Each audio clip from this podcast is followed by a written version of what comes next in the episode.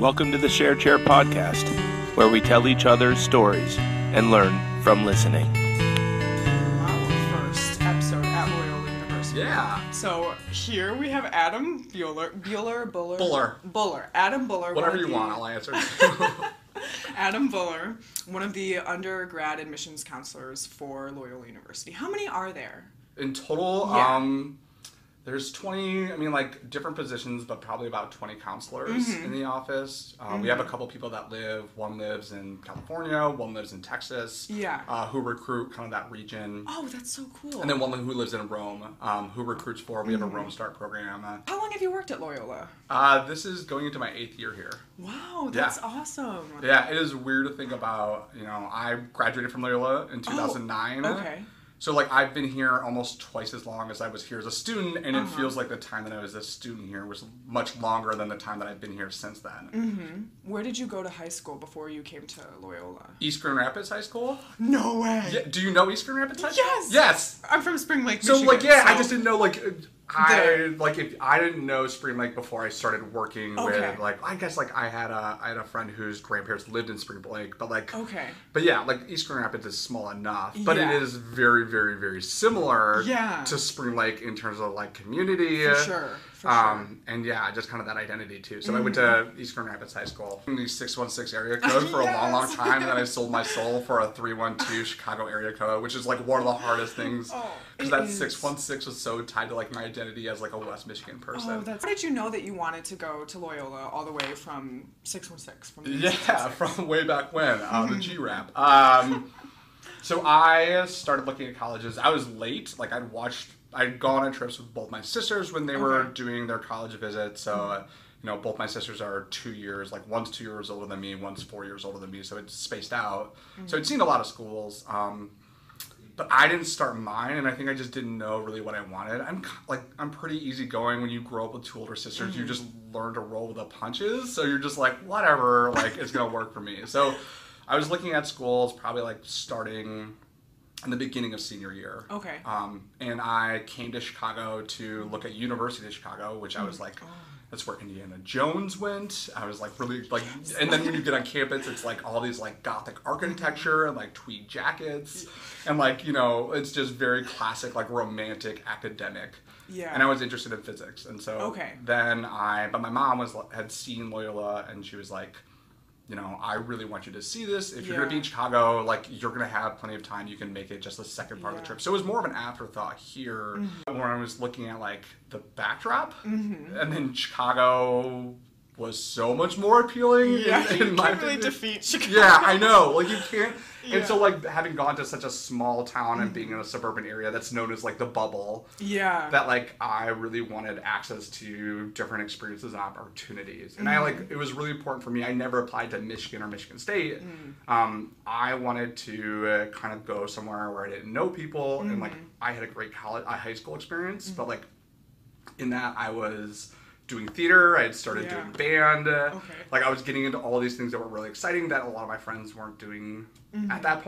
And so okay, so you wanted like new friends, new experience. and that was like such a fun thing of learning like more about yourself and meeting tons of different types of people as Yeah. a result of going through that that like loyola in chicago was Mm-hmm. really really attractive because i wanted to have that i wanted to open up and not have these external pressures of being like you don't play sports and be like don't tell me what to do or like you're not a person that like likes theater or, like all these things so like i just like like going to a place where i could start figuring out for myself without having to worry about that external pressure Yeah. What was the biggest transition then from, like you said, you're like where you come from, the bubble, sort of Yeah. 11,000 people, really small, and now there's almost 11,000, if not more. I'm Yeah. not sure Yeah. on just on this campus, let alone the city. it does put it into perspective. Yeah. Yeah. I the biggest part was, you know, I had grown up in a place where there's three elementary schools to Okay. one middle school to one high. So like you have known everybody that you're in high school with for at least 7 years, if not like 10 years. Mm-hmm. okay. Um, and so like coming to a place in which I had to completely start over again, like I've had friends that you've had since like the beginning of first grade, and that was just very different. Of like, this requires me to put myself out there, to like step out of my room, to sign out for organizations, to mm-hmm. like sit down next to the person who's sitting by themselves at lunch, and that was like Scary. Yeah, it's scary at first. Scary. You know, it's like, but I knew that that's what I also wanted too. Like, I chose this. It was like self-imposed. I've only had myself to blame for this Yeah. too. But that was both exciting and intimidating at first. Yeah. And Yeah. so you would just for incoming freshmen, Yeah. or I mean sophomores, etc. Yeah. Just recommend joining things. Yeah, like- trying to enforce yourself in there. And like throw a bunch of things against the wall and see what sticks. Like Mm-hmm. Yeah. you're not gonna know. Like you might have some things that you're interested in Mm-hmm. or that you did in high school, but like so much of like getting involved in things is connecting with the people there too. So as an undergraduate admissions counselor, I feel like you're probably the best person to ask this. What are for the people who will be or are applying to colleges right now? Some of the things that colleges really look for on an application. So it changes. Like different schools have Okay. different application processes, and some schools are much more just driven on uh, your academics um, and just looking at your GPA and your test Mm-hmm. Yeah. score and you're admissible. Um, and then there's schools that have a very, very, very involved application review process where like some students might or some like counselors might only read like 75 applications a week with like Mm-hmm. extensive notes and like you know it's very small like reasons that are defining someone being admitted or denied and i feel like that's the thing that gets portrayed the most is like Mm-hmm. that it's this hunger games of you versus the people in your school like Yeah. against them and it's also like you have to be this person who's had a, you know either deep traumatic life experiences or have a you know have a patent on a machine or like have started your own podcast is Yeah. like the only way to get into college and that's so much farther from the truth um, like the way that we shape this, it could be anything that really sticks out on your application. Like we're definitely going to look at your transcripts and your test scores and want to make sure that this is going to be a good place and that you're prepared for here. But like you will find things on resumes.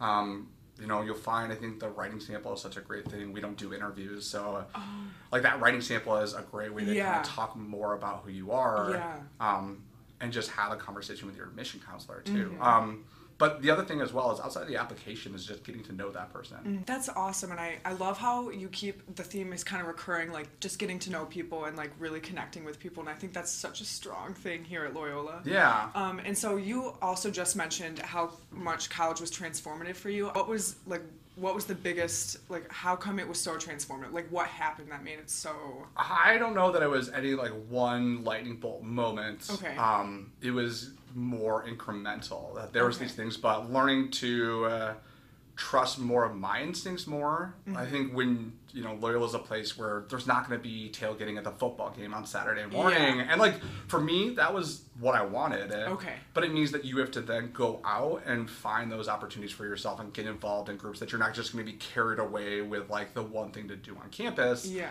So then that exploration is also starting to figure out like who you wanted to be Yeah. and defining that. So like I started off as a pre med student, Mm-hmm. um, and my dad's a doctor, my mom's a nurse, and my sister's a doctor, and Lots of pressure. yeah, and like lots of pressure. They didn't even pressure me that much, but like when you don't know what you want to do, Yeah.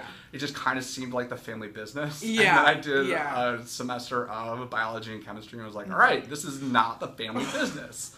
Um, so then it was exploring, and I really loved math in high school, and so I, mm. I that seemed like a very easy choice. And then I mm. took an ethics class here that was amazing, and this teacher was incredible, and she mm-hmm. was using South Park to teach ethics, like making those kind of references. Yeah, and she let me into a 300 level class, and it was a thing that I just pursued because I liked it. Yeah. For no other reason, for not like you know what jobs are out there, like what jobs Yeah. are out there for philosophy majors. It's just like people aren't growing weird facial hair and wearing togas anymore. Of like, so it was just something that I pursued it for the sake of being passionate about it. Yeah. Um, and that was really important to just like as a learning about enjoying the process of exploring new interests as opposed to always being focused on this end goal too that like you're developing as a whole person here. And like that's the thing that's going to take care of you. That's the thing that's going to make you marketable is Exactly. growing as a human in all these areas. And like you know having those friendships through frisbee too uh,